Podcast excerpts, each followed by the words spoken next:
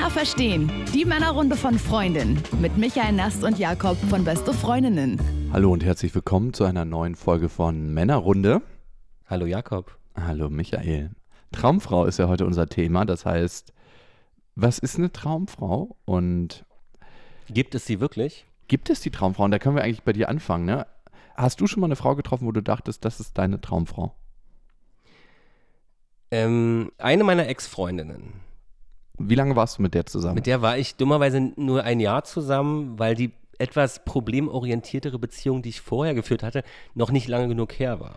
Ach, okay. War sie so ein Lückenfüller dann? Nee, nee, also es war, nee, es war schon ein Jahr vergangen und die hatte gearbeitet mit mir in einer Firma. Mhm. Never fucks a company. Daran hast du Nee, und in dieser, in der Zeit, in der wir zusammengearbeitet haben, war, war gar nichts. Ah, okay. Und Sie hat sich dann, nachdem ich da weg war, gemeldet bei mir. Aber der Moment, als ich sie zum ersten Mal gesehen habe, also ich hatte da gearbeitet und sie wurde gerade, es wurde, war eine Azubine, die dann so rumgeführt wurde und wir, ich weiß nicht, noch, wir, wir saßen da, haben irgendwie gerade irgendwie was besprochen im Atelier, weil ich habe ja damals als Grafikdesigner gearbeitet und dann kommt sie in diesen, diese, diesen Raum rein und Ja. ich habe den absoluten Flash bekommen. Gleich von Anfang an. Von Anfang an. Sah die so gut aus oder war ja, es die Aura? sehr, sehr, war, also, na okay, Aura, die war halt damals auch, ich weiß gar nicht, 20? Nein, damals, da war ich, das war 2005, gut, da warst du äh, 30? 43. 30. Und nee, das hat mich schon geflasht, so, ja, also, aber das war natürlich dieser erste, das, ne, die hat allem entsprochen, visuell. Hat die Frau das auch gemerkt gleich? Also es gibt ja so Frauen, die wissen es einfach. Nee, bei mir merken Frauen das nicht. Glaubst du das? Nee, bei Frauen, an denen ich interessiert bin, also diese Frauen merken das nicht, das sagen die mir auch. Lässt du die im Argen bewusst, weil das dich verunsichern würde, wenn du denen das zeigen würdest? Genau, also ich bin so unsicher, also ist halt so, also bei Frauen, die einem egal sind, die mir egal sind, da läuft alles super. Aber bei Frauen, ähm, die, wo ich eine Perspektive, bei denen, mit denen ich halt eine Perspektive sehe, da ist plötzlich das große Gewicht dieser Perspektive, jetzt bloß nichts falsch machen und da halte ich mich dann lieber zurück. Also auch wenn ich auf irgendwelchen Partys bin, mache ich das immer dann über Facebook. Also man Ah. unterhal- lerne die kennen und unterhalte mich gar nicht so viel mit denen und dann befreunden uns bei Facebook und dann passiert das dann sozusagen über Dann bist du in deiner Kernkompetenz und kannst schreiben. Nee, ich schreibe ja auch nicht so gerne, aber dann mir ist lieber, wenn man sich dann alleine trifft. Ah, okay. Total. Ja, kenne ich.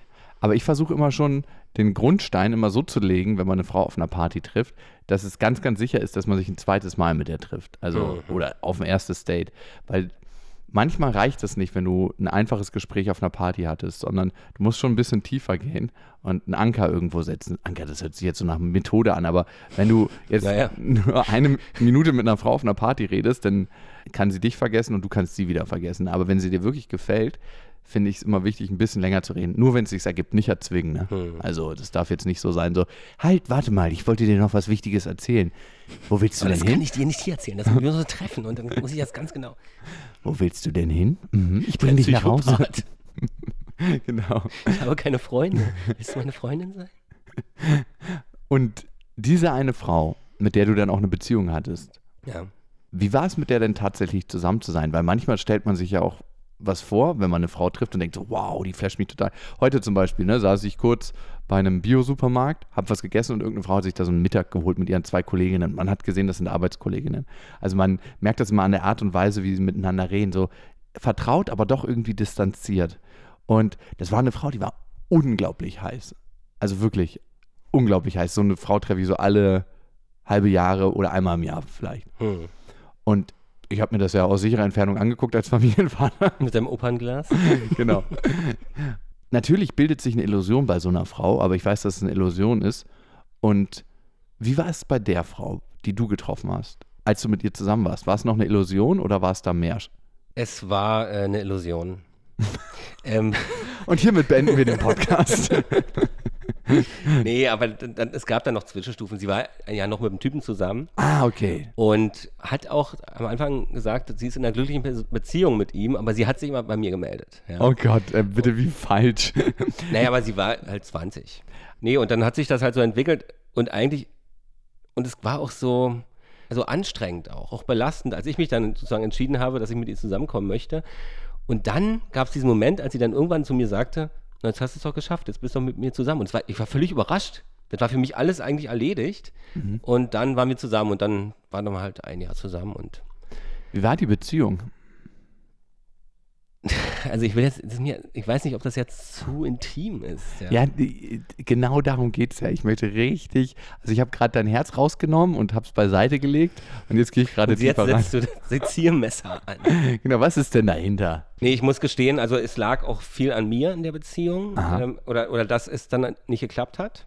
Also ich glaube, es lag vor Konntest du allem an sie mir. lieben eigentlich?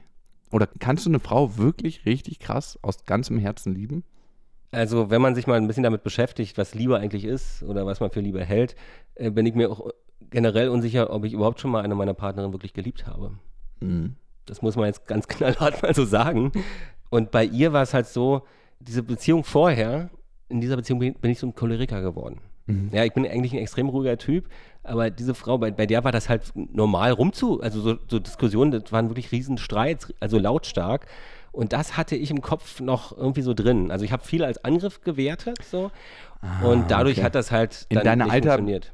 In deiner alten Beziehung hast du viel als Angriff gewertet und das hast du mit in die neue Beziehung Genau. reingenommen. Also Mhm. es hätte noch eine Weile dauern müssen, bis ich wieder. Mhm. Aber es hat, war dann halt, war dann halt so. over. Ja, das gibt's manchmal. Aber sie ist jetzt glücklich, in Hamburg hat ein Kind, also dann ist verheiratet sogar. Sie ist ja jetzt auch schon 45, das ist ja schon so lange Nee, her. nee, wie alt ist sie jetzt? Na, sie ist dann Ja, irgendwas mit 35, ja. Okay, wow, das ist ja schon so lange her. Und danach hast du nie wieder eine Frau getroffen, wo du gesagt hast, das ist meine Traumfrau. Die Traumfrauen meines Lebens sind eigentlich immer die Frauen, die mich abgelehnt haben, die eine super Projektionsfläche waren. Ja? Ja. Und dann- dann konnte man, kannst, das kannst du dann richtig schön kultivieren. Ne? Also wir hatten ja damals auch mal, also wegen einer dieser Frauen viele Gespräche. Und da war es ja auch so, dass sie halt, ich habe die ja so überhöht. Ich habe sie so verstanden. Ich habe sie, also, ja, sie war halt irgendwas Überirdisches. Ne? Ich glaube, da sind wir auch in einem wichtigen Kern beim Thema Traumfrau, nämlich, dass es die Traumfrau tatsächlich nur im Traum gibt. Und ich glaube ja, dass man erst im wirklichen Beziehungsleben merkt, ob die Frau was für einen ist oder nicht. Und das Hm. Traumfrau ist da total das falsche Wort eigentlich. Also ich störe mich total an den Begriff Traumfrau, weil das ist wirklich, was es nur in der Vorstellung im Traum gibt. Und ich habe tatsächlich noch nie eine Frau getroffen in meinem ganzen Leben, wo ich gedacht habe, als ich mit ihr zusammen war, wow, das ist jetzt meine Traumfrau. Ich war schon sehr verliebt und was du über Liebe gesagt hast, ich kann nicht unbedingt sagen, dass ich so richtig, richtig, richtig, richtig tief geliebt habe. Also Und wie ist es jetzt? jetzt habe ich eine Tochter, natürlich. Ich, Ä- Endlich die Frau in deinem Leben, die du wirklich lieben kannst. Ist wie bei Äh, Barney Stinson. Der hat dann letztendlich auch die Frau getroffen, die er wirklich geliebt hat. und Das war seine Tochter. Dann. Es ist natürlich eine ganz andere Liebe, aber Mhm. es ist eine Liebe, die so direkten Zugriff aufs Herz hat. Hm. Also die hat so eine ganz kleine Hand ja noch, die ist jetzt ja gerade fünf Monate und es fühlt sich dann immer direkt an, als ob sie mein Herz greift und dann so, und die, so ein So wie du meins hier auf den Tisch gelegt hast. Genau. Dass sie halt kein Messer reinsticht. Die hat so kleine spitze Fingernägel. Die Wunden nochmal öffnet, die, von denen ich dachte, die sind eigentlich gar nicht mehr zu sehen. Nein, nein, nein. Und tatsächlich, glaube ich, sind wir immer auf der Suche nach einer ganz anderen Frau, als wir in unserer Vorstellung haben. Also wir haben so ein bewusstes Muster, wo wir denken, ja, das ist eine Frau, die gefällt mir super gut, die muss erfolgreich im Beruf sein, die muss gut aussehen, die muss sich gut ausdrücken können. Genau, und das, das ist aber eine Infrastruktur, die man Genau. sich zusammendenkt. Ja. Ähm, also, ähm, aber ich habe auch gerade darüber nachgedacht, womit ich eine Traumfrau assoziiere. Also Mhm, ja. es ist das Aussehen bei mir vor allem. Mhm. Ja, Und das ist deine schöne Projektionsfläche dann, das ist deine Leinwand. genau. Ich denke natürlich jetzt auch inzwischen, ich bin auch schon ein bisschen älter, ich gucke dann auch so, naja, sie sollte vielleicht auch nicht mehr studieren. Also diese Sachen, man hat ja so seine Liste, die man dann so. Aber so was steht denn da so drauf auf deiner Liste? Na, auf meiner Liste steht zum Beispiel drauf, na, zum Beispiel, dass sie eigentlich nicht mehr studieren sollte. Also mein Problemhorizont ist nicht die nächste Klausur, das ist nicht mein Ding. Sie Also- sollte irgendwie im Leben stehen auf jeden Fall. Mhm. Ich glaube, das sind zwei Kriterien, die treffen auf ziemlich viele Frauen zu, im Leben stehen und nicht mehr studieren. Also wenn sie eine Ausbildung gemacht hat, hat sie ja nicht studiert und studiert es noch nicht mehr. Okay. Ja, die halt das Leben ein bisschen kennen. Also ich lerne in letzter Zeit halt auch vor allem so Frauen bedingt halt durch dieses, wenn man abends ausgeht, lernt man dann, also es, oder wollen wir mal so sagen. Also ich mache ja Homeoffice, Mhm. ja, und es passiert eigentlich nie, dass es, dass sich eine Frau an der Tür geirrt hat und bei mir klingelt und dann die wunderschöne Traumfrau da vor der Tür steht. Man muss ja mal rausgehen. So, die meisten Beziehungen entstehen am Arbeitsplatz, im Studium oder so weiter, weil man da halt Leute erstmal unverfänglich kennenlernen kann. Ja. Und das ist bei mir nicht der Fall. Also ich lerne, lerne dann vielleicht meine Redakteurin kennen, bei Fritz zum Beispiel, die ich sehr sympathisch finde. Oder ähm, ja, das sind dann so meine Kontakte. Oder halt man trifft sich mit Freunden, ähm, die dann auch noch irgendwelche gastronomischen Einrichtungen besitzen und dann lernt man da Frauen kennen, die da arbeiten, die eigentlich eine ganz andere Karriere machen, aber irgendwie ist Die studieren aber meistens dann auch nicht mehr, ne? Na, die studieren schon noch. Ah, okay, gut. Mhm. Aber die Karriere hat sich schon geändert, ohne dass sie es mitbekommen haben. sie sind jetzt halt Barkeeperin oder arbeiten Ja, ja. im Service. Ja, und das ist zum Beispiel auch so, da, dann, die haben ja eine ganz andere Zeiten, ja. Also, also Mhm. die sind, die haben um eins Schluss und dann sind die noch völlig aufgeputscht und sowas, ja. Und ich, Mhm. wenn ich jetzt im, richtig im Schreibprozess bin, da fange ich um sieben, acht Uhr an zu arbeiten. Und da kann ich jetzt Abends oder morgens? morgens. Schon klar. Der Charles Bukowski-Lifestyle. Na gut, Fast. der war ja immer besoffen. Der brauchte ja für eine Erzählung, ach nee, Raymond Carver brauchte immer für eine Erzählung eine, eine Flasche Gin Tonic. Oh. Ist leider auch dran gestorben, dann haben äh, letztendlich. Aber toll war es, was er zu Papier gebracht hat.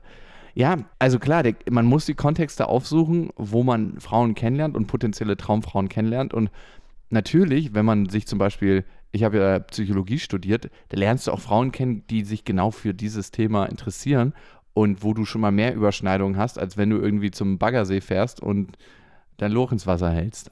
Ich glaube, es gibt so bestimmte. Ja, wo kann ich denn deiner Meinung nach äh, eine Frau finden, also die zu mir passt oder die ich mir wünsche? Nicht mal eine Traumfrau, einfach nur vom, vom Setting her. Mhm. Mhm. Also ich glaube, das Erste ist, dass man mit sehr offenen Augen durchs Leben geht. Aber du hast ja was Schüchternes, ne? Und das ist ja eine schöne Qualität. Du würdest ja jetzt nicht im Zug auf eine Frau zugehen und sagen, Hallo, ich bin Michael Nast, ich würde sie gern kennenlernen. Hier die Google-Bildersuche auf meinem iPad, damit sie wissen, mit wem sie es zu tun haben. Also ich glaube, das Erste ist tatsächlich mit offenen Augen durchs Leben gehen und nicht immer nur mit Augen, mit den, also mit den zwei Augen, die uns gegeben sind. Oh, jetzt wird's romantisch. ja, Frauen beobachten, sondern man, es gibt noch was anderes. Also man kann ja Frauen wirklich mit dem Herzen sehen. Das hört sich jetzt komisch an, aber bei manchen Frauen spürst du schon im Kern durch, dass sie ein extrem gutes Wesen haben. Finde ich, wenn man sich ein bisschen Zeit dafür lässt. Und das ist was, was man im Alltag oft vergisst, weil man ist ja immer im Stress und auf Achse und so. Aber das Schlimme ist, das, das ist alles ganz richtig, was du sagst, aber das Schlimme ist, wenn das Optische, also dieses, das Aussehen, dieses extrem oberfl dieser oberflächliche erste Auslöser nicht passt, dann gehe ich da auch nicht weiter. Ja, ich meinte ja nur, also du brauchst ja nur den, das Herzradar anschmeißen, wenn du merkst, ihm gefällt dir schon mal Mein. Herzradar. Hey, bei dir lohnt es sich, mein Herzradar anzuschmeißen. Nee, ich glaube, die Traumfrau an sich, um mal diesen ganz alt, an, alten Gedanken von vorhin noch mal aufzugreifen, er, entgibt sich auch erst in der Beziehung, in der Liebe. Ja. Das Problem ist ja, Traumfrau assoziiere ich immer mit, eigentlich mit Verliebtheit. Ja, das Mhm, sind genau. Leute, die praktisch ähm, eigentlich die Verliebtheitsphase Nie immer haben will. Ja, ja, haben, genau. Und, Ich zum Beispiel, ich will das immer nur haben. Diese sieben, acht Monate, das Konzentrat. und die Traumfrau äh, entsteht dann erst in der Zeit, in der du auch zu einem Traummann werden kannst. Wenn Wow. die Verliebtheitsphase vorbei ist. Ja, und diesen Blickwinkel nimmt man gar nicht so oft ein. Ne? Was gehört denn dazu, dass ich zu einem, also ich bin immer eher in der Erwartungshaltung so, ja, ähm, Traumfrau, Traumfrau, aber was passiert denn, dass ich zu einem Traummann werde und was, Genau. also was, ich merke, dass Liebe sich in so vielen verschiedenen Facetten und Formen ausdrückt, worüber ich früher nicht nachgedacht habe. Klar, dieses kleine Zeitfenster des Verliebtseins, aber das ist natürlich gar keine Liebe, ne? Mein Vater zum Beispiel, der baut jetzt für meine Mutter, und die sind ja seit 20 Jahren nicht mehr äh, verheiratet, seit, ja, seit über 20 Jahren nicht mehr verheiratet, ein kleines Häuschen mit seinen Händen, ne? Und Also Entschuldigung, oder was? Nein, sie hat sich von ihm getrennt. Und nicht als Wiedergutmachung oder um sie wieder zurückzuholen, sondern einfach, weil er möchte, dass sie ein sicheres Zuhause hat und dass es ihr gut geht. Und das ist sein Ausdruck von Liebe. In den verschiedenen Formen drückt sich halt Liebe ganz, ganz anders aus. Und es muss nicht in materieller Form sein. Liebe geht durch den Magen, das merkt man auch manchmal. Ich finde, also meine Mutter bekocht mich zum Beispiel mal ganz lieb und das ist ihr Ausdruck von Liebe. Manche Menschen, wenn du an denen vorbeigehst, Freunde, dann klopfen die dir auf die Schulter oder legen ihren Arm um dich oder das kennst du ja auch bei manchen Mhm. Frauen. Manche Frauen sind einfach so touchy, ne? Ähm, also auf eine angenehme Art und Weise in einer Beziehung. das ist deren Ausdruck von Liebe. Und das ist für mich auf jeden Fall gut zu erkennen, dass meine Vorstellung von Liebe ganz anders oftmals in der Realität ist. Und dass man, glaube ich, erst wenn man das klar hat für sich, auch sehen kann, was ist Liebe in einer Beziehung und Mhm. was ist eine Traumfrau. Und was du gesagt hast, mit einer Traumfrau in Beziehung sein. Was wir in der Realität leben und dieses Unterbewusste, was eine Traumfrau sucht. Also Mhm. eigentlich Was man in einer Frau. hm. Genau. Und das Bewusste, also dieses bewusste Setting. Wir waren ja gerade bei meinem Bewusstsein, was eine Frau sucht, wo ich meine Checkliste habe. Ne? Sie sollte nicht mehr studieren, sie sollte gut Mhm. aussehen. Und ich meine, so geht es mir o- oftmals auch. Ne? Eine Frau kommt ja gar nicht in die Checkliste rein, wenn sie visuell mich erstmal nicht anspricht. Hm. Dann gucke ich ja nicht. Also ich hatte es ein paar Mal in meinem Leben, dass eine Frau mich visuell tatsächlich nicht angesprochen hat, aber sie hatte trotzdem was, wo ich gesagt habe, irgendwie finde ich das so cool an der Frau, dass ich trotzdem mal meine Checkliste anschmeiße. Das ist dann die originelle Phase. Die originelle Phase. So hat das Milan? Milan Kundera hat das äh, so genannt. Da gibt es in diesem äh, ganz bekannten Roman äh, Die unnatürliche Leichtigkeit des Seins. Da ist dieser Thomas, der auch irgendwie auch total beziehungsgestört ist. Und der äh, schläft mit sehr vielen Frauen und irgendwann hat er keinen Bock mehr auf die Schönen Mhm. und guckt so nach Frauen, die so gewisse, so originell sind, so, so, so Eigenheiten haben, ja, und die gar nicht so attraktiv sind. Und das nennt er seine originelle Phase. Originell ist nicht so ein schönes Wort, wenn man über die Schönheit von Frauen oder über das Aussehen von Frauen Ja, spricht. kann man auch Type, Typeface sagen. Du siehst originell aus. Glaubst du, das hört eine Frau gern? Es gibt auch so bestimmte, Es gibt Ja. Typen. genau, Mhm. also oder Merkmale, so zum Beispiel Frauen mit so ganz coolen Nasen. Die Mhm. hier vorne so die Ex. Zwiegespalten sind, ne? Genau, genau. Und da, da, da sehen die, also die Frauen an sich, vielleicht im Gesicht gef gefällt mir jetzt nicht so, aber da, dann die Nase, die, die reißt, kann alles rausreißen. Das ist ganz strange, also wie man so funktioniert.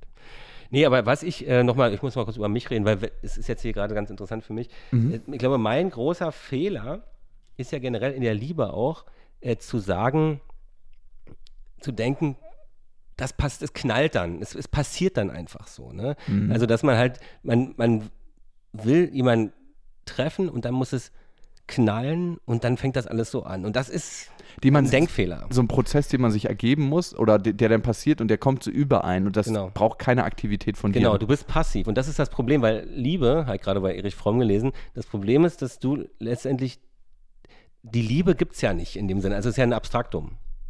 Und Liebe ist eine Tätigkeit. Mhm. Und wenn du sagst, oh Gott, ich brauche jetzt diesen Knall, äh, bist du passiv. Ja, also und du musst aber aktiv werden. Und die Liebe ist ja diese Arbeit, miteinander, äh, auch aneinander zu wachsen. Ich habe ja auch ein Ideal von der Liebe, von der Beziehung, dass ich sage, wir gehen, man macht ja auch Kompromisse, aber Kompromisse, die einen Wert für beide darstellen, indem man zusammen sich entwickelt oder ein reiferer, besserer Mensch auch wird, ja, zusammen. Glaubst du, deine Passivität liegt an deiner narzisstischen Persönlichkeitsstörung?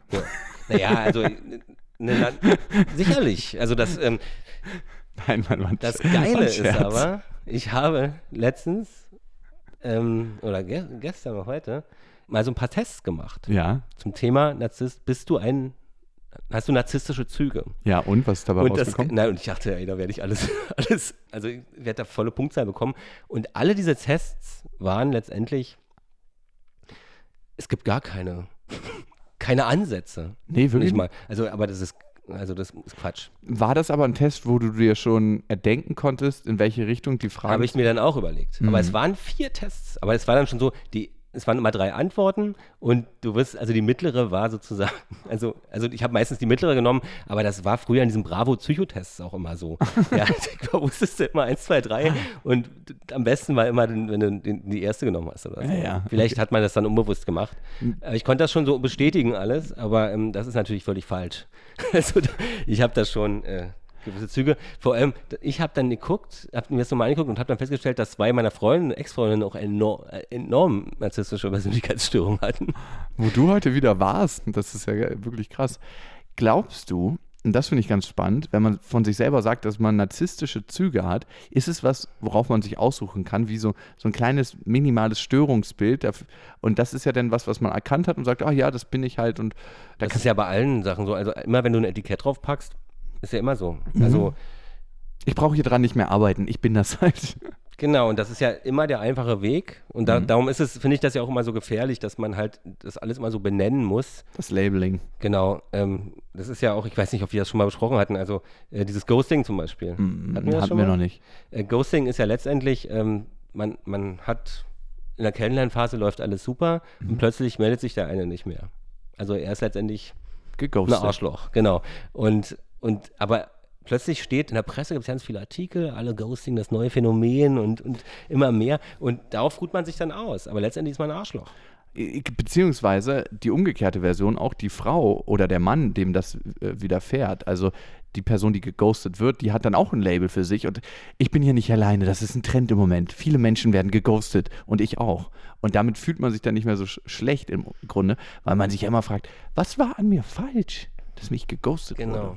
Und das ist, ähm, es gab auch, gibt da wirklich irgendwelche Studien zu, dass das die schlimmste Form ist, äh, die, die psychisch einen wirklich am schlimmsten trifft, wenn derjenige sich plötzlich nicht mehr meldet.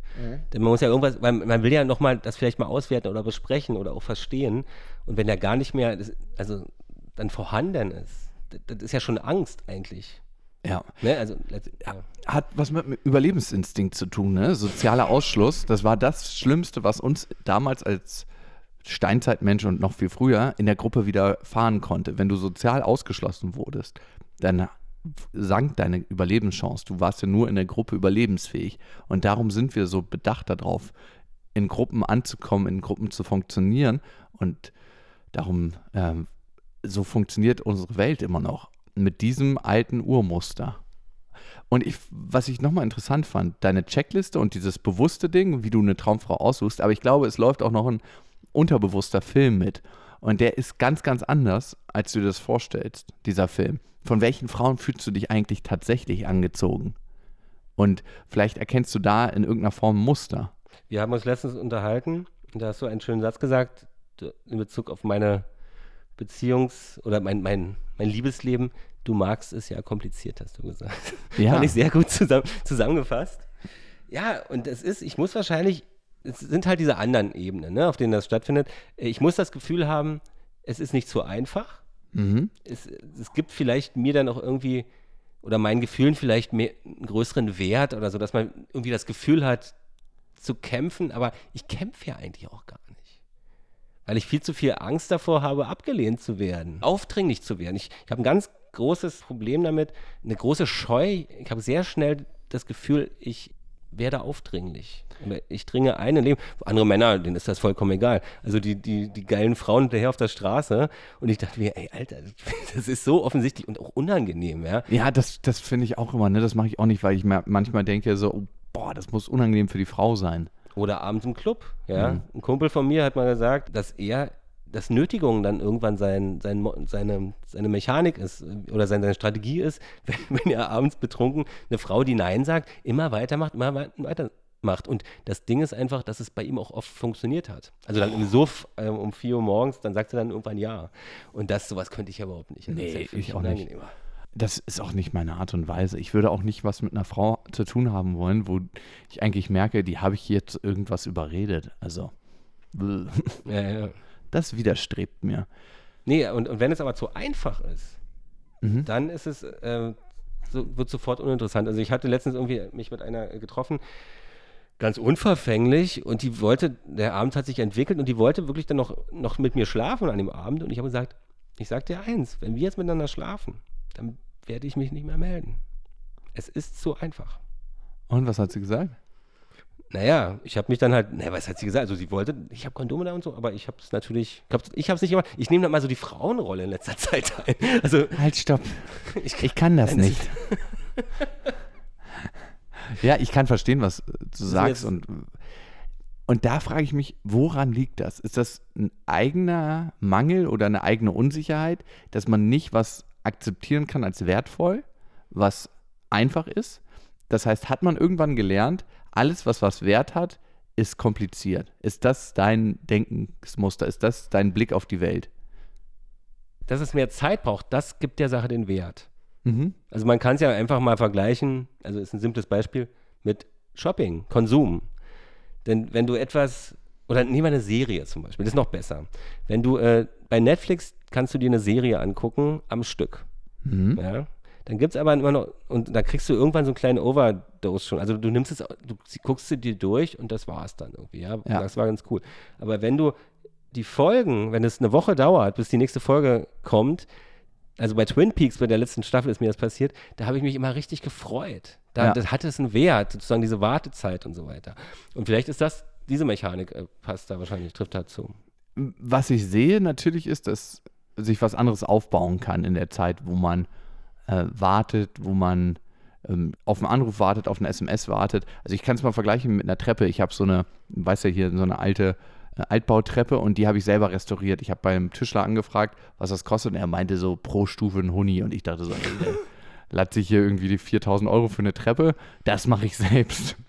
Man war übrigens die allerhärteste Arbeit. Also da waren 1000 Belege drauf und ich habe das Schicht Und- für Schicht. Und du läufst jetzt sehr bewusst immer über, nimmst Tatsächlich. Jedes? Mal, wenn ich die Treppe laufe, merke ich, dass so meine Energie reingeflossen.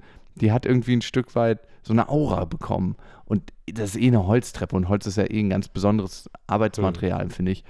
Ähnlich ist es natürlich bei einer Frau, mit der es Zeit braucht und du die dann Stück für Stück kennenlernst. Aber es gibt trotzdem Frauen, finde ich, mit denen schläft man am ersten Tag und die sind trotzdem noch interessant. Hm. Und die haben dann eine andere Ebene, die man gerne aufknacken würde. Ja, das sind natürlich andere. äh, Ich kenne auch, ich habe auch mehrere Kumpels, da sind auch, auch richtig Ehen draus entstanden und, und also dass man beim ersten Mal miteinander geschlafen hat.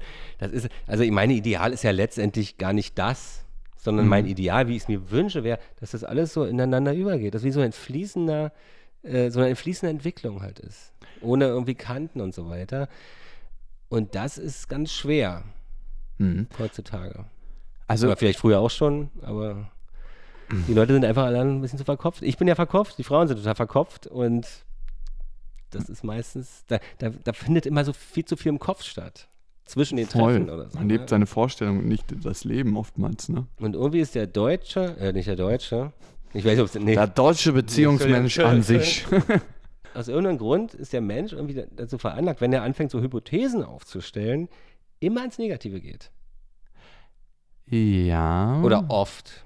Nicht pauschalisieren. Gib mir mal ein Beispiel, bitte. Naja, wenn du eine ne, WhatsApp-Nachricht nicht bekommst. Mhm. Du Ach so, okay, geschrieben mhm, ja. und dann denkst du, woran kann es liegen? Und du denkst ja nicht daran, ach, sie hat bestimmt gerade zu tun oder, Ja, oder sie denkt die ganze Zeit an mich, dann du denkst die ganze Zeit, Du bist in der Verliebsphase immer noch, okay. Ich verstehe. nee, Liebe, über Liebe brauchen wir eigentlich gar nicht sprechen, äh, äh, weil das ist halt, da kommen die meisten ja sowieso nicht hin. Ja, ich denke aber tatsächlich, wenn ich jetzt so an Traumfrau denke, denke ich in anderen Kategorien. Natürlich Mhm. finde ich optisch eine Frau, die ansprechend ist, super wichtig. Also ich finde, wenn wir jetzt, Stopp. Also wir haben hier gerade ein Missverständnis, äh, Ja. stelle ich gerade fest. Es ist ja so, du musst immer meine Situation sehen, ich bin ja Single.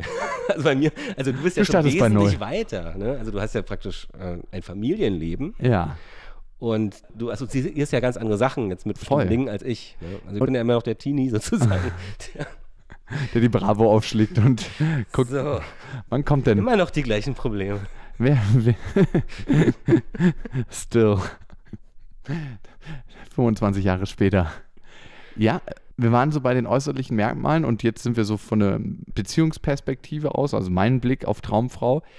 Ich wünsche mir zum Beispiel von meiner Traumfrau oder mit meiner Traumfrau zusammen wachsen zu können. Ich glaube, jeder hat ja so innere Schatten, dass man die zusammen in irgendeiner Form bearbeitet, dass man dafür den Raum kriegt, dass man sich so geborgen fühlt bei den Menschen, dass man Mhm. sagt, wow, auch diese Seite, die ich richtig hässlich finde an mir, hole ich hier mal raus, weil ich weiß, die Beziehung ist so sicher, dass ich das machen kann. Oder sie respektiert dich als Mensch so sehr. Mhm. Du bestehst ja nicht nur aus diesen heiligen Eigenschaften, die ich ja so von dir kenne, sondern auch, auch aus Fehlern. Aber jetzt kommen wir mal kurz mal zu mir, aus me- meiner Single äh, vor der Kennenlernphase äh, Haltung. Und da ist es so, ich habe ein Bild immer. Ich habe Mhm. immer so ein Bild, ich, ich stelle mir mal so vor, Altbauwohnung, ein Frühlingsnachmittag, Flasche Wein, vielleicht Zigaretten, vielleicht auch nicht. Und da sitze ich dann mit dieser Frau und, und die Stimmung, die ich damit verbinde Ja, in meinem Kopf, das ist wow. die Stimmung zu dieser Frau. Krass, ne? Genauso ging es mir auch. Und damit triffst du es eigentlich auf den Kern. Man definiert mit der Traumfrau eigentlich ein Gefühl, ein, ein Gefühl von zu Hause ankommen. Das ist so, jetzt bin ich hier und ich will an keinem anderen Ort der Welt lieber sein. Dieses Gefühl, das ist ein warmes Gefühl. Und mein Bild war immer auch eine Altbauwohnung und an dieser Altbauwohnung gab es ein riesen Fensterbrett. Und ich habe in meiner Vorstellung ein Kind auf dem Arm ähm, und mach so den Vorhang weg und guck so raus und es ist so ein muscheliges Wetter und bin froh darüber, mit meiner Freundin in der Wohnung zu sein und mit dem Kind. Und das ist so ein, so ein richtig warmes Gefühl. Und auch das ist angekommen sein. Jetzt fällt mir noch was ein, was ich vorhin vergessen hatte bei dieser ganzen Liste. Was eigentlich das Allerwichtigste neben dem Aussehen sind dass die Gespräche, die wir miteinander führen. Ja. Also, dass man wirklich Gespräche mit Gewinnen für beide, also jetzt nicht mal im Sinne von, also irgendwelchen strategischen Überlegungen oder so, sondern einfach, dass, es, dass man wirklich ein gutes Gefühl hat. Ein erfüllendes Gespräch führt. Genau. Ja, total wichtig. Und das habe ich nicht so oft mit vielen Frauen. Also, wo du dich irgendwie also ich, ist jetzt vielleicht ein komisches Wort, aber in der Form gesättigt oder genährt fühlst, positiv aufgefüllt fühlst. Auch wenn das Gespräch an sich ein negatives war zum Beispiel, gibt es ja Sachen, wo du trotzdem irgendwie eine Form der Erkenntnis hattest oder wo du dachtest so, wow, in den Gedankenstrang bin ich noch nie reingegangen. Das hm. finde ich immer ja, mega ist, geil. Ja, ja. Wenn eine Frau sowas auftut und du denkst so, ey, mein Blick auf die Welt ist so unglaublich eingeschränkt und so kann man das ja auch sehen. Also es ist genau so eine Wahrheit wie meine eigene und es ist cool, dass ich die mal kennenlernen durfte. Es gibt manche Frauen, die sind so unglaublich clever, da hat man das ab und zu. Wenn man das im Kopf hätte, wenn man am Ende sagen kann, wenn es vorbei ist, es war cool, dass ich sie kennenlernen durfte. Aber so ist es halt nicht, leider. Ja, und äh, was mir noch einfällt, ist halt dieses, dass man zusammen lachen kann. Wow, der, ein ähnlicher Humor, denn so, darauf läuft es ja, wenn man George Clooney äh, glauben will, in Up in the Air, in diesem Film, äh, hinaus. Am Ende geht es nur noch darum, dass der eine den anderen zum Lachen bringt. Und es ist aber sehr oft, dass da eine Humorkompatibilität halt einfach ist. Ist oft so, ja. Also meine Freundin ist tatsächlich extrem lustig. Das war auch eine der Eigenschaften, warum wir, glaube ich, zusammengekommen sind, weil sie so sehr frech und sehr lustig ist. Und das liebe ich bei Frauen. Und so einen schönen Vornamen hat, den wir nicht verraten werden. ja. Nein, also das, kennst du das, wenn man sich gegenseitig so neckt und einfach auf einer Wellenlänge ist in Sachen Humor, dann ist es so, als ob man alles ein Stück weit leichter nehmen kann, egal was passiert. Weil Humor ist ja der Rettungsring des Lebens. Wenn du den tatsächlich mal umschneidest, dann kann dir relativ wenig nur noch passieren. Ich habe das eigentlich nur mit einer Frau, die eigentlich gar nicht mein Typ ist. Mhm das ist aus Köln, eine, eine, eine ehemalige Kollegin, und mit der habe ich den absolut, also wenn wir uns, wir sehen uns ja nicht oft, also, also wenn es hochkommt, einmal im Jahr und wir treffen uns und wir sehen uns nur und wir lachen die ganze Zeit. Also ihr Freund ist ein echt ein ganz lieber Andreas. Der steht immer dann daneben, der weiß immer ja nicht so richtig. Also das ist ganz cool. Und wir, wir, wir peitschen uns nur weg, ja. Und das ist herrlich, ja. ja. Und so ist es, sowas habe ich ganz selten. Also. Mhm. Also ich habe es mit meiner Mutter tatsächlich, also das klingt jetzt komisch, aber natürlich als Sohn meiner Mutter habe ich einen ähnlichen Humor wie ich, sie. Ich habe es mit meinem Bruder, mhm. das ist halt auch ein sehr ironischer und bei meinem Bruder schon sehr, sehr Bitterer. beißender, sarkastischer Humor, der auch sehr verletzend sein kann und wenn wir mal zusammen sind, dann wird, das ist ein Feuer, zack, zack, zack, zack. Und da sagt meine Mutter dann noch, also wenn wir da zu Besuch sind, das ist dann auch zu viel. Also das ist ist genau richtig. ja, ja, und man hat auch unterschiedliche Humorformen mit unterschiedlichen Menschen. Also manchen, wenn man sich trifft, hat man ja schon so einen ganz bestimmten Duktus, so eine eigene Sprache, die zwischen zwei Menschen ist. Also in Beziehungen merkt man das auch oft, dass sich zum Beispiel die Stimme von Männern verändert, ne? dass sie einen hm. bestimmten Duktus mit ihrer Freundin Telefon, hm. ja. Nee, das hatte ich mal mit meinen ehemaligen Kollegen. Wir saßen halt in einem Büro ja. und er hatte, hat dann mit seiner Freundin telefoniert und dann halt dieses, ah ja, hm. und dann hat er aufgelegt und hat aber irgendwie ist noch nicht geschaltet, das, was jetzt mit mir spricht. Und er hat dann mit mir so geredet. Also ganz, hatte schon so eine homoerotische Ebene. Irgendwie. Ich finde, es gibt nichts Erniedrigerendes als ein Mann am Telefon mit seiner Freundin. Na, es sei denn, sie streiten. Sind wir dem Thema Traumfrau eigentlich näher gekommen? Wir haben Fand ich schon. äußere Eigenschaften. Eine Sache ist mir noch ganz wichtig. Und auf die wollte ich die ganze Zeit. Auf die Ohrenfestival oder was? Nein, das Auf die Ohrenfestival ist natürlich auch wichtig am 28.07. in Potsdam bei Berlin. Michael Nast ist dabei. Die besten Freundinnen sind natürlich dabei. Es ist gemischtes Hack dabei. Es ist besser als Sex dabei. Es sind die Lester-Schwestern dabei. Ganz, ganz viele Podcasts. Also, das ist das größte Podcast-Fest in Deutschland. Es wird sehr, sehr schön. Direkt am See. Also Badehose oder Bikini oder Es kann auch FKK gemacht werden. Also, wann hast du das letzte Mal FKK hab- gemacht? Äh, oh Gott, da war ich ein Kind. Wirklich? Ich mache hab- ich mal. habe mir, ne- hab mir, also ich werde natürlich nicht so rumrennen mit freien Oberkörper oder was weiß ich, aber ich habe mir wirklich eine sehr schöne Badehose gekauft letztes Ah. Jahr, um mal ein bisschen zu plauschen. Ach so, und wo wir gerade dabei sind, also ich bin ja, also da sind ja diese ganzen Podcaster, die natürlich alle Teams sind. Mhm. Und wir sind ja nicht als die Männerrunde, sondern ich bin ja da allein. oh, Und ich bin jetzt sozusagen, wie soll ich sagen, ich bin noch so ein bisschen konzept, konzeptlos, was ich da mache. Aber wenn ihr da hinkommt, dann, ähm, ihr könnt, lasst uns auch, ich lese ein paar Texte, wahrscheinlich zwei no, ganz neue, wenn ich gerade arbeite, dann, dann mal die neue Richtung, das Michael Nass sehen. Aber ich will einfach mehr mit euch quatschen. Vielleicht machen wir den Podcast miteinander. oh, gute Idee. Also bringt einfach ein paar Fragen mit.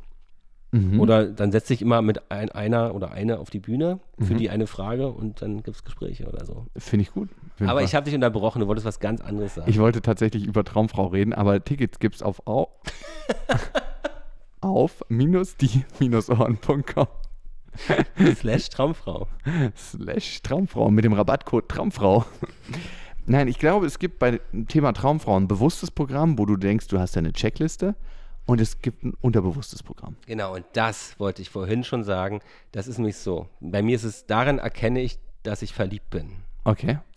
Wenn ich, ich habe diese Liste und ich lerne eine Frau kennen und der passt Kein nichts, nur Ausschlusskriterien, ja. Und es ist mir egal Ja. bei der Frau. Daran merke ich, dass ich verliebt bin. Weil das alles, diese Klugheit des Verstandes ausgeschaltet ist und ich nur noch auf die Klugheit der Gefühle höre. Und sollte man darauf hören? Ja.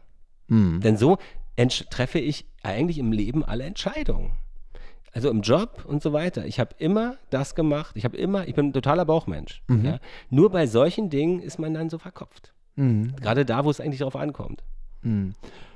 Ja, manchmal ist die Rationalität, glaube ich, gar nicht so schlecht. Äh, ko- Ich Kommt, bin halt noch so naiv. ja. Mit dem Wer- naiven Blick ins Leben. Werde vom rauen Meer der Beziehung erstmal ein bisschen abgewaschen. Dann wirst du das noch anders sehen. Nein.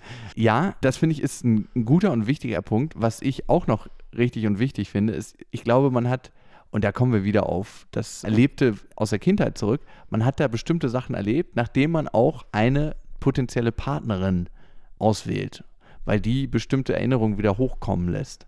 Oder bestimmte Situationen, die man erlebt hat. Habe ich eine schöne Sache erlebt. Und zwar, die Frau war jetzt gar nicht so mein Typ. Aber ähm, ich habe die kennengelernt und habe ihre, so diese Familien, weil ich, weil ich kenne halt ein paar Leute, ich kenne ihren Schwager und so, den kannte ich vorher schon. Und die hatten so einen Familienzusammenhalt, das fand ich total cool. Also es war eine ganz krass gewachsene Familienstruktur, so wie man sich das wünscht. Wie im Film ist das eigentlich, ja. Und das hat mich gereizt, Ja. muss ich heutzutage sagen, aber dann, es war halt nicht die Frau. Wow, das weiß ich aber auch noch, was du erzählst. Ich habe manche Frauen sehr gerne gemocht wegen ihrer Familie, weil es war immer so schön, da nach Hause zu kommen. Ich hatte zum Beispiel eine Freundin, bei der war ich das erste Mal zu Hause und der Vater hat gleich mich in den Arm genommen und meinte, ey, setz dich an den Tisch, die haben gegrillt an dem Tag. Und er hat als erstes so eine mega lustige Story rausgehauen, wo er irgendwie in Ungarn war mit dem besten Kumpel auf dem Roadtrip und dann kam aus dem Gebüsch ein Hund gesprungen und die konnten nicht mehr ausweichen, haben den übergemeimt, also es ist nicht schön, haben ihn getötet. ja, haben in den Rückspiegel geguckt und vom Fahrtwind hat der Hund sich nochmal so kurz aufgerichtet und er meinte, es sah original im Rückspiegel so aus, als ob der Hund nach einem Kennzeichen geguckt hat. Und die Story haut er einfach mal raus, als ich das erste Mal bei ihm war. Und da habe ich mich gleich total wohl Zu und Hause gefühlt. zu Hause gefühlt. Das ist doch der Humor, den ich aus meiner Familie hat. Dieser Brachialhumor. Ihr guckt euch dann zu Hause, habt ihr euch wahrscheinlich auch mal diese, bei YouTube diese Videos angeguckt, diese Unfallvideos. Ne? Ich habe so Kumpels, die, die gucken sich das an ja, und das total lustig. Da, ich, Ich kann da überhaupt nicht bei lachen. ich kann sehr gut über Sachen lachen, die aus dem Kontext genommen wurden. Wenn du Dingen eine Eigenschaft gibst, die sie überhaupt nicht haben, oder Lebewesen eine Eigenschaft gibst, die sie nicht haben, ein Hund, der nach dem Kennzeichen guckt, Mhm. in lustigen Kontext. Also der Kontext war jetzt nicht lustig, der wurde ja leider überfahren, aber so viel Da dazu. kommt es jetzt nicht mehr raus. Da komme ich nicht mehr raus. Aber ich glaube, dieses unterbewusste Programm, nachdem man eigentlich eine Person aussucht, wenn man sich dem bewusster wird, dann hat man wahrscheinlich eine bessere Chance, einen Partner zu finden, mit dem man auch tatsächlich glücklich wird. Das klingt jetzt alles sehr idealistisch und wunderschön, aber ich horche gerade in mich hinein. es ist, das ist, auch das ist Arbeit. Also an sich selbst. Voll. ist Beziehung halt ist fucking Arbeit. Nee, nee, also ich, wie gesagt, du, du hast ja die andere. Du, du stehst ja an, an, an einem anderen Ja. Milestone des Weges sozusagen. Und ich rede ja immer noch von dieser, diesem Einstieg sozusagen. Erstmal Mhm. jemanden zu finden. Und da ist eine Menge in meinem Kopf los. Ich bin nicht der unkomplizierteste Mensch, merke ich da auch wieder. Ich glaube, wir müssen irgendwann nochmal in der Ferne dem Thema Traumfrau eine Folge widmen. Wenn ich dann mit einer Traumfrau zusammen bin, Vielleicht hast du sie bis dahin gefunden. Vielleicht auch nicht. Und bis dahin schön rausgehen. Nicht immer nur nachts. Sondern auch das tagsüber. Ist das ist es, ja. Tagsüber. Und, oh, eins habe ich vergessen am Ende. Uh, Ja, ja. Huch. Ihr könnt den Podcast abonnieren auf Spotify, Deezer und iTunes. Und in dem Moment, wo ihr ihn abonniert, verpasst ihr keine einzige Folge mehr. Und das Schöne ist, man braucht sich da gedanklich gar nicht so, das ist nicht wie jemand, der sich nicht meldet per WhatsApp, sondern irgendwann nach zwei Wochen taucht wieder die neue Folge auf. Und wir melden uns jeden zweiten Mittwoch, melden wir uns. die Uhrzeit, das ist halt, Die ist egal. der Tag ist der wichtige. Also wir haben Date Mittwoch in zwei Wochen, wenn ihr die Folge jetzt an dem Tag gehört habt, wo sie rausgekommen ist. Und was ich äh, auch sehr gut finde, dass ihr jetzt schon damit anfangt, äh, Themenvorschläge reinzu, in die Kommentare reinzuposten. Finde ich super. Und da haben wir schon zwei Favoriten. Mhm. Einmal Männer mit narzisstischer Persönlichkeitsstörung oder haben alle Männer eine, eine haben alle Männer eine narzisstische Wenn es zu Persönlichkeitsstörung? nah an die Wahrheit geht, dann fängt er an zu stottern. ja, ja, ja. ne, ne, ne, ne. Und die größten Fehler beim ersten Date. Genau, und diese Folge wird dann mindestens zwei Stunden lang sein, schätze ich mal. Da haben wir einiges zu erzählen. was ich da schon alles gemacht habe, unglaublich. Das gibt's beim Ich meine eher, was ich erlebt habe, nicht was ich gemacht habe. Doch, doch, bei mir ist auch, was ich gemacht habe. Also ich habe auch schon so richtig tief in die Kloschüssel gegriffen. Aber das beim nächsten Mal. Bis dahin. Tschüss. Das war die Männerrunde von Freundin mit Michael Nast und Jakob von Beste Freundinnen. Jetzt abonnieren auf iTunes, Spotify und natürlich auf freundin.de.